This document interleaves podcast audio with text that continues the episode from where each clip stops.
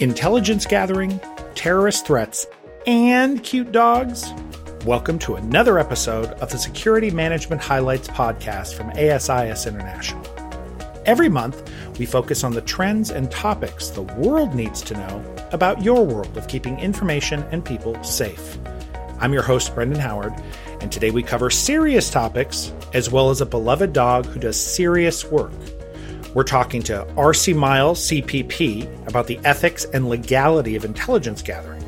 Then we cross the ocean to speak to Victoria Nkemdelem Ogbuehi in Nigeria about the big terror threats worldwide.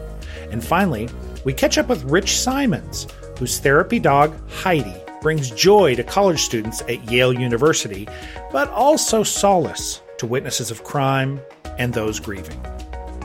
And first, R.C. Miles, CPP, Global Director of Safety and Security for the nonprofit AIDS Healthcare Foundation, which operates all over the world.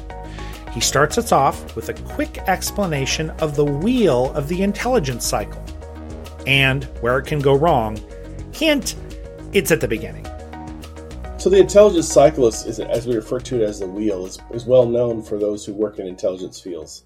And it comes down to targeting, collection, storage, analysis, reporting, and retargeting. It forms a wheel. And the thing is, is that when you look at the situation regarding extremism, a number of organizations, groups, and some of my colleagues have been working in this for quite some time and understand this wheel. But for the average or your traditional physical security person who's being asked these questions, it's kind of somewhat new to them. But it's not new. The process is really isn't new in terms of business principles, sort of the plan, do, act, and check, you know, that cycle that we've all learned in various business efficiency models.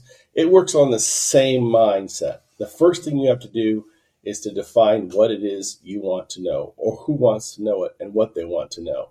And that's comes under targeting. And to be candid, that's the most important element. If you start out with bad targeting, you're, no matter what you collect, you're going to be off. It's basically you're missing the target altogether. You're not getting what's needed.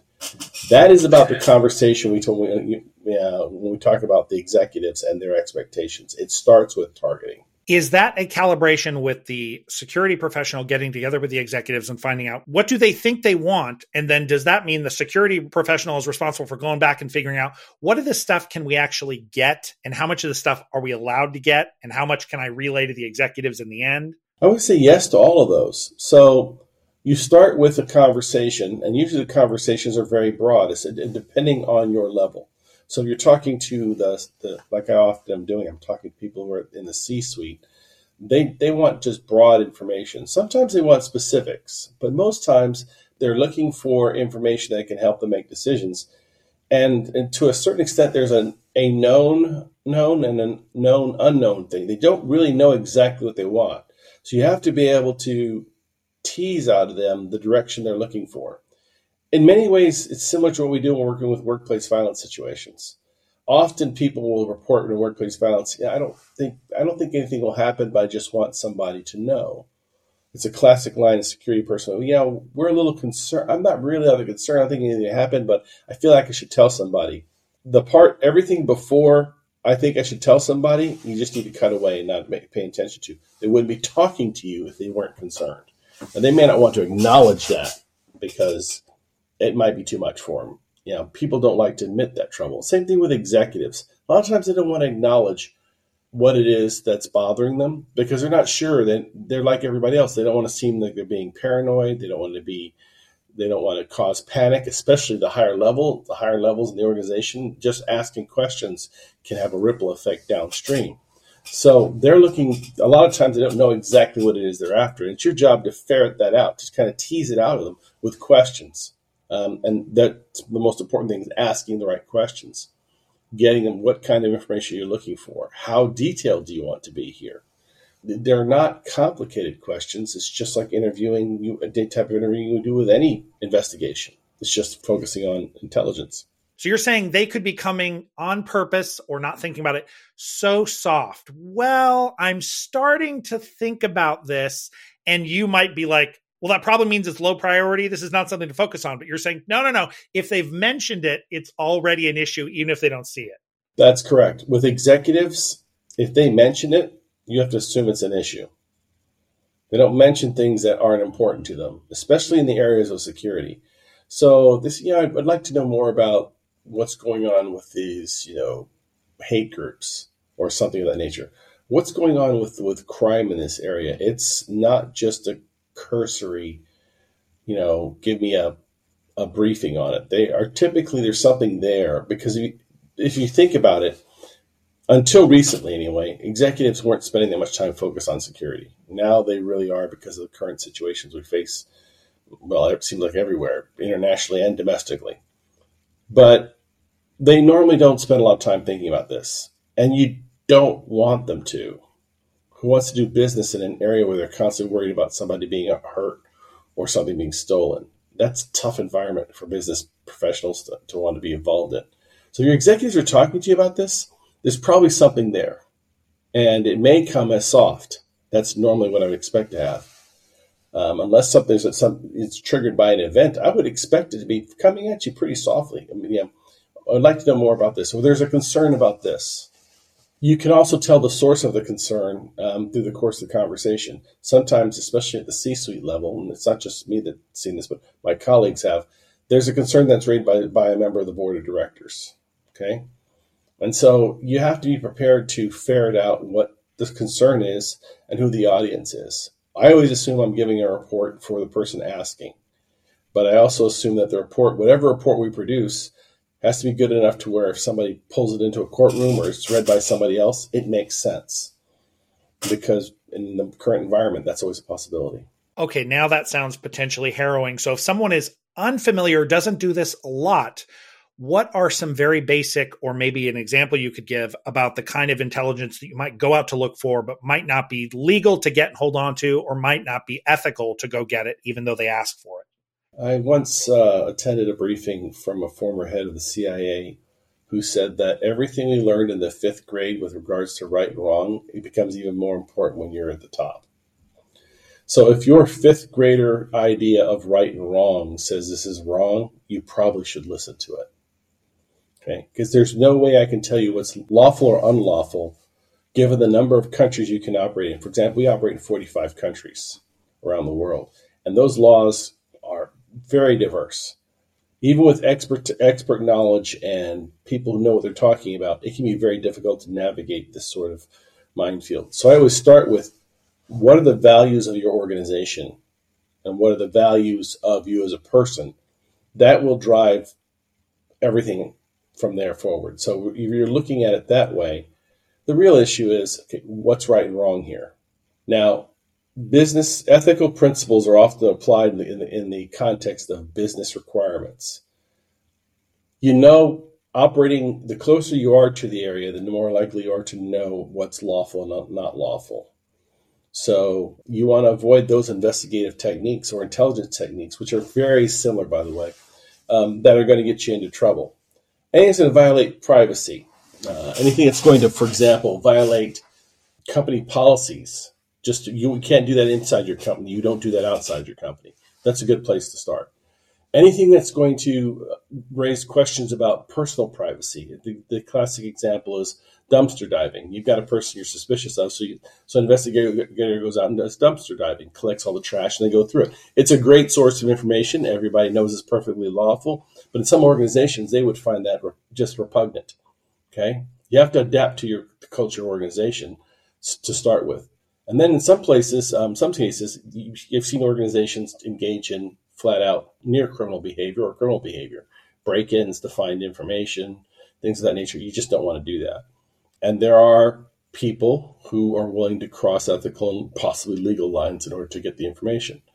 And sometimes the pressures can be pretty intense to get that information, and they'll find ways to circumvent it, third party cutouts, using someone else to do the dirty work, so to speak.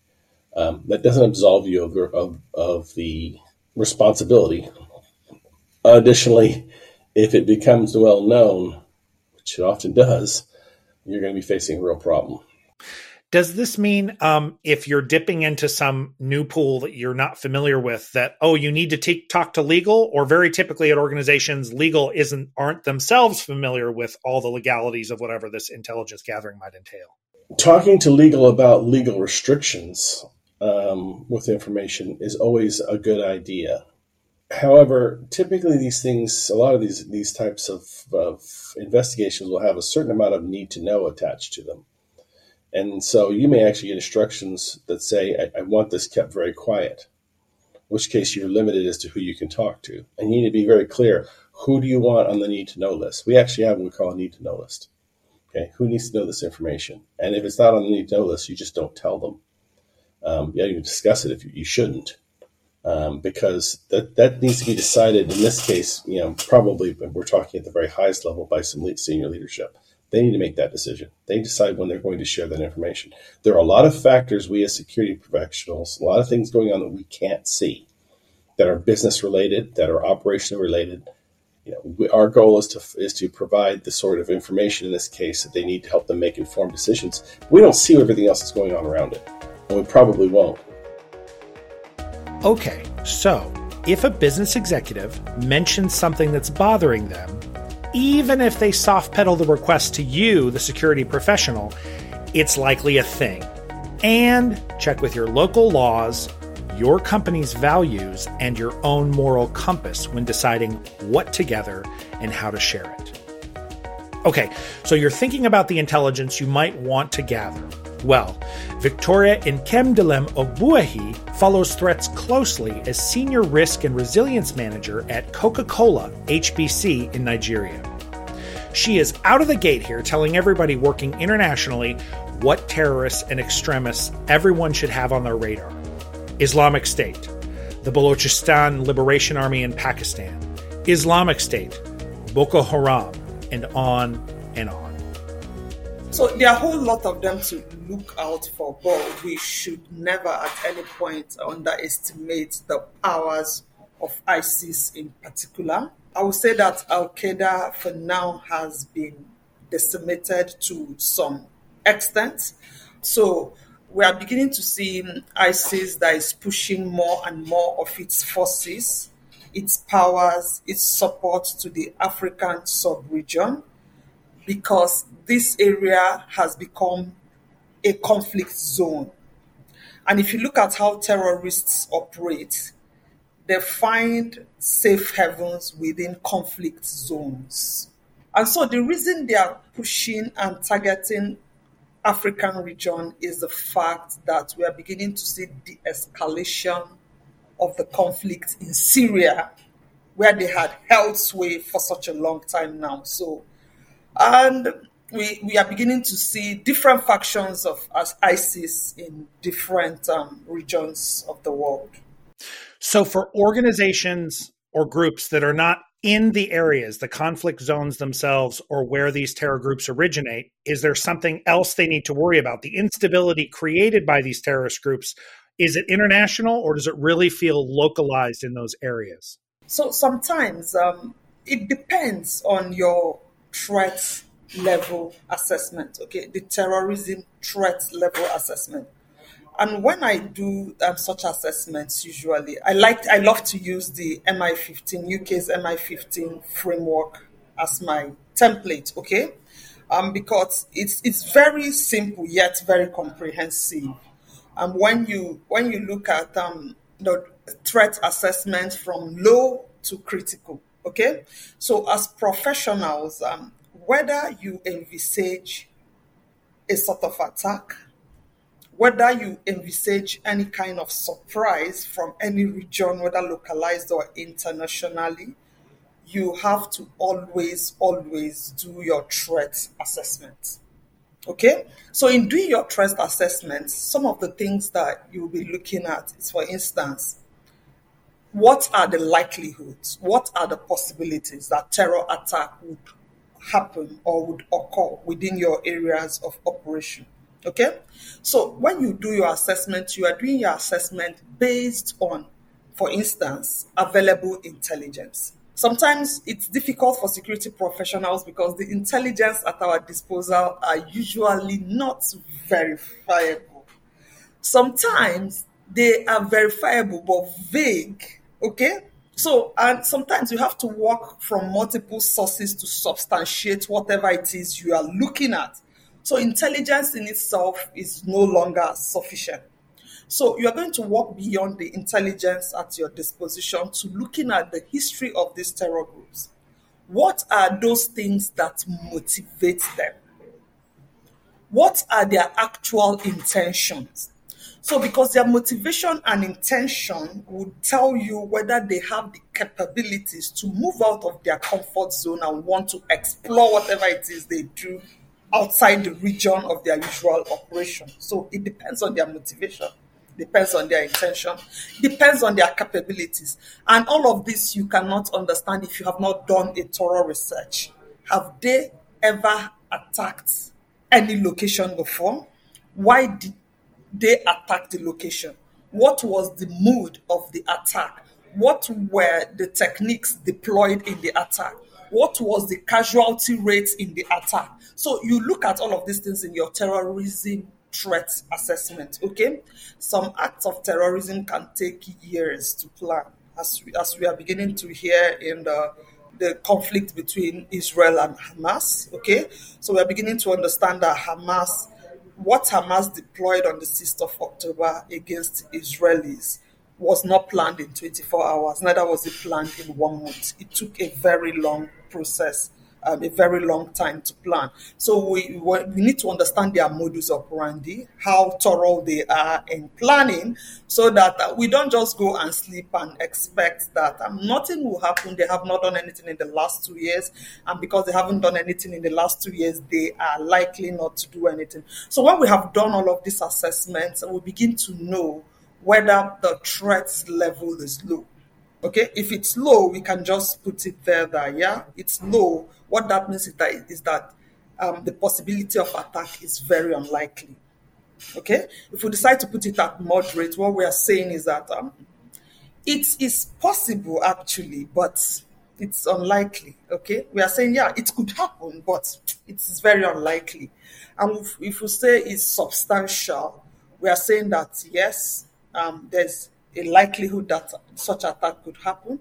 And if we want to move from um, substantial to um, severe, what we are saying is that it is highly probable that an attack could happen. So when we move from severe to critical, we are saying that it's highly probable and it's going to happen in the nearest future. So this is just the basic way to do our assessment because you have to put the data with the numbers and yeah we have to do it in a very objective um, manner. It's not something you just sit down and imagine and sit down and do subjectively or sit down and do with a um, lot of biases in your mind okay? So you just have to put the numbers there so that when you speak to your business leaders you are speaking based on the indices or the indicators out there is there anything happening that you've seen in paying close attention to some of these groups in the past year or years? Is there something that's shifted that people in security need to know about when it comes to how these terror groups are attacking or affecting organizations? In other words, have any of their tactics changed? Okay, so in terms of tactics, nothing has changed. Nothing much has changed. It's just that we are beginning to see that some of them are beginning to attempt to deploy the use of drones. In terms of tactics, nothing much has changed.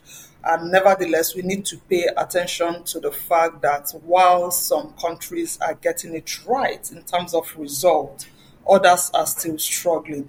If we look at um, the current um, statistics um, as reported by the Global Terrorism Index for 2023, we see that for the first time since 2011, the United States scored very favorably in terms of its responses to um, terrorism. And we see um, Canada, for instance, um, doing so well um, because um, for the from January to December 2022, it didn't record any death from terrorism, okay? And that's the first time it's happening um, in Canada since 20. 13. And we see the same thing replicate itself in the United Kingdom. Um, since 2014, we saw for the first time in 2022 that there was no death from terrorist attacks. So, what that means is that we can just simply infer that the measures they've put in place are effective. And so, yeah, the measures are effective. That's my personal view but they have to keep fine tuning these measures. They have to keep reviewing because it's an iterative process, it's a circle. You cannot just go sit down and say, Yeah, you've gotten it right, and okay, we just need to go sleep. I'm sure you've heard that before. Things are better, you're doing the right thing, but the watch never ends. And now for something completely different. Officer Rich Simons with Yale University Public Safety is never alone on duty. He was interviewed for a recent security management article about his partner, a facility dog, Heidi, who has thousands of Instagram followers, by the way. Simons estimates that he and Heidi went on more than 700 visits and events the past year, where this yellow Labrador retriever accepted pets, listened to victims of crime tell their stories, and spent time with children and relatives of people who've passed. And it all started during COVID in summer 2020 with training done virtually and in person with dogs through the Puppies Behind Bars program at an all female prison.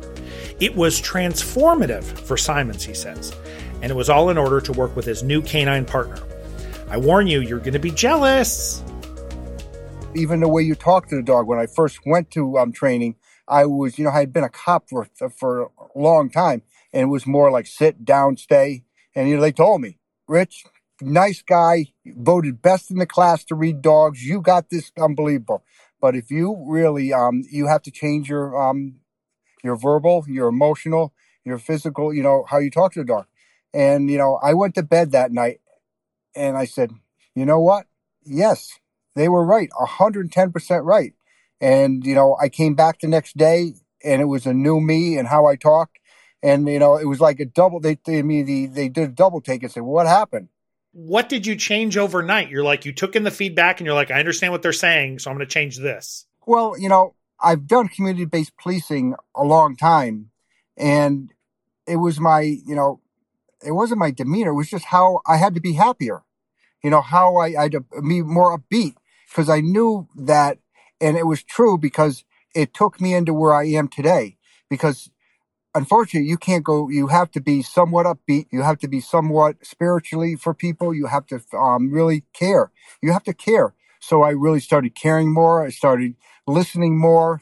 I started, you know, just everything around my, my myself, my home, my life. I changed myself to think, make things better. And it's rewarded me with better relationships, being a better police officer, being, making a better dog handler. It's just, and the rewards have been keep coming with Heidi doing so well um, with the community. And people see it. They said, Heidi's good, but you guys are a team, and the team together is wonderful. You guys commend each other. You work off each other. She's the way she looks at you, the way you look at her. You know, if you leave the room, she looks, she waits there. She stays there with your command. I've never seen a dog look at people, someone like the Heidi looks at you. Is Heidi the first dog you took home from the program? No. Okay. What happened with the first dog? So the first dog, his, the dog's name was Vance. Okay. The dog was commands, everything, loved me like nothing, wouldn't leave my side. But unfortunately, that's not what I needed. I needed a dog to love me and love everybody else. and that would have been, he would, Vance would have been a great pet. And a matter of fact, he's an excellent pet right now for the uh, former governor of New York State, um, Governor Pataki. You know, he got Vance. And it's just, he's a wonderful dog. I see him at Yale football games all the time. He's just amazing. But he it wasn't it wasn't his he couldn't do the job, and it happens. So you know it was actually a defining moment because you know I'm just starting with this program. My chiefs were you know back then were you know I, you know I don't know about this, and I had to go to one of my chiefs, and uh, I went to my chief Chief Campbell. and I said, Chief, I said you know um, we got a little bit of a problem dog doesn't seem to be working out. And he goes, oh, he goes, all right. He goes, well, what are you going to do? What is your plan? And so Puppies Behind Bars, the owner and founder said, we have another dog. I, this is the dog. And to his credit, he goes, Rich, you know, sometimes even officers, they don't make it. They don't, it just isn't for them. So let's see what happens. And it was the hardest part about the whole thing was when I went to bring Vance to leave him there and get Heidi um, it was in upstate Millerton, New York. I live in Connecticut. I drove all the way up there. It took me about an hour to get there. You, your my GPS is shooting me all over the place. All it says you're here. I took a right. I looked to the right, and there's a gate in the middle of nowhere. Open up the gate, and they and they met me there, and they said, "You got to let Vance go." You have to let him go and run because there was a big pond. And I said, no, I don't want to. He goes, and they took the leash from me and, and let him run because he'd been in that area before. He let him run. And who did I see come walking around is Heidi. No. And that, you know, they said, this is Heidi. And we did a few commands. And um, I won't tell you that it wasn't, you know, it was tough for both of us at first, but we learned to grow so well to, you know, we're best friends. Not having Heidi with me, it's like missing an arm or a leg. Will you tell me a little bit about how what you see in Heidi that makes people connect to her and she connects to them? Heidi's personality. She's 55 pounds of personality, um, caring. Heidi's comfort, support, and wellness and empathy and all. I've never seen a dog feel for someone that has an issue. The other day, I was at a meet and greet and a student was just having a bad day. And Heidi does this called Tell Me a Story. And Tell Me Stories means that she goes up on someone's lap and she allows them to hug them and she puts her head on their shoulder or arm. And I saw the student just put her head on Heidi and Heidi put her head on her and she was weeping. And she just said, you know, I'm just having a, you know, the finals aren't going good. Um, I'm just having a bad day. And it was just unbelievable. Um, and you know, another thing that Heidi has is the ability to be sweet and kind and just allow people to see Heidi as she is. She loves to play. She loves to, you know, she she loves the affection. She loves let people hold her. She allows people to, and you know, some some of the dogs are, you know, they do more tricks and everything. Heidi does. Um, tell me a story. If she did nothing else, that would be wonderful. you know, that sitting on someone's lap I either get people crying, laughing and laughter and such joy, or can we do this? When can I see Heidi? The number one thing I get when after people see Heidi is they've made my, Heidi made my day, and when can I see her again? I, I mean, I must have got it ten times today. And one of the things that Heidi does that most a lot of dogs don't, she allows me to um, put her bandanas on her uh, put glasses on her, put hats on her, and allows you know she just loves that that part where people see her and they love it. She has um has a little problem with slippery floors, and you know she gets a little nervous, and I didn't know what to do, so I found these like socks, the hospital sock things, and I put them on her feet. Problem was solved, and I said, "Wow." And my wife had a look, and I said, "Why don't we get her Christmas socks and pink socks?" and and oh my god people love it they love those type of things they love those type of they love heidi when she's running with in the water going swimming in the ocean having a she's 55 pounds. She carries she carries a 60 pound stick running with it. People love that about her her enthusiasm how she runs.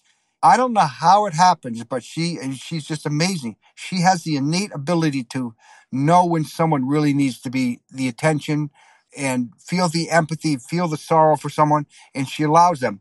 I went to a um a vigil at Yale, and you know for the Hamas and Israel, and one of the doctors came out, and I he was crying. He couldn't. He was just emotionally draining, and he saw Heidi, and he just hugging Heidi, and it was like she knew. She went limp on him. Just let him think, and I and I was taken back by it. I'm holding him and holding Heidi and he's just weeping and he's gone. And, you know, after that, it was around a lot of people. And people came up and said, I've never seen anything like this before. He goes, That is unbelievable. And that's what we do. And so we, when we have protests or any type of thing, Heidi isn't the type of dog that goes, you know, stands outside and people are screaming everything. That's not her. I come in after, and people don't care what side you're on. They want to know that Heidi's there for them. And that's the thing. Heidi doesn't care who you are. She's there for your for your comfort, support, and wellness and empathy. And that you know that's an amazing. You know, this is a wonderful program. Puppies Behind Bars have built. You know, we started out with in 2019 with um with one dog in Connecticut. Now we have 14. Wow. We're the biggest contingent of puppies behind bars dogs in the country, and um, it's growing. We started out, you know, with um, Yale was the first in the nation at Ivy League University Police Department. And that was the thing. I said to, you know, my chiefs and Yale, I said, listen, you guys like to be the first of everything. And it took me 27 years to really get them. And And, you know, it was worth every year. That's right. Public safety canine units are not all about tracking, explosives detection, or apprehension. Some of them do the trick, tell me a story, and sit in your lap. And that is it for the latest episode of Security Management Highlights. Thanks to our guests, R.C. Miles, CPP, Victoria Nkemdelem Ogbuehi, and Rich Simons. If you're interested in reading more about these topics, check out the links in the show notes. And if you got excited about something here, please share this with your friends inside and outside of security management. The world needs to know how vital and awesome this field is. And leave us a review wherever you listen to this podcast. We would appreciate it. You can find us at sm.asisonline.org. And hey, be safe out there.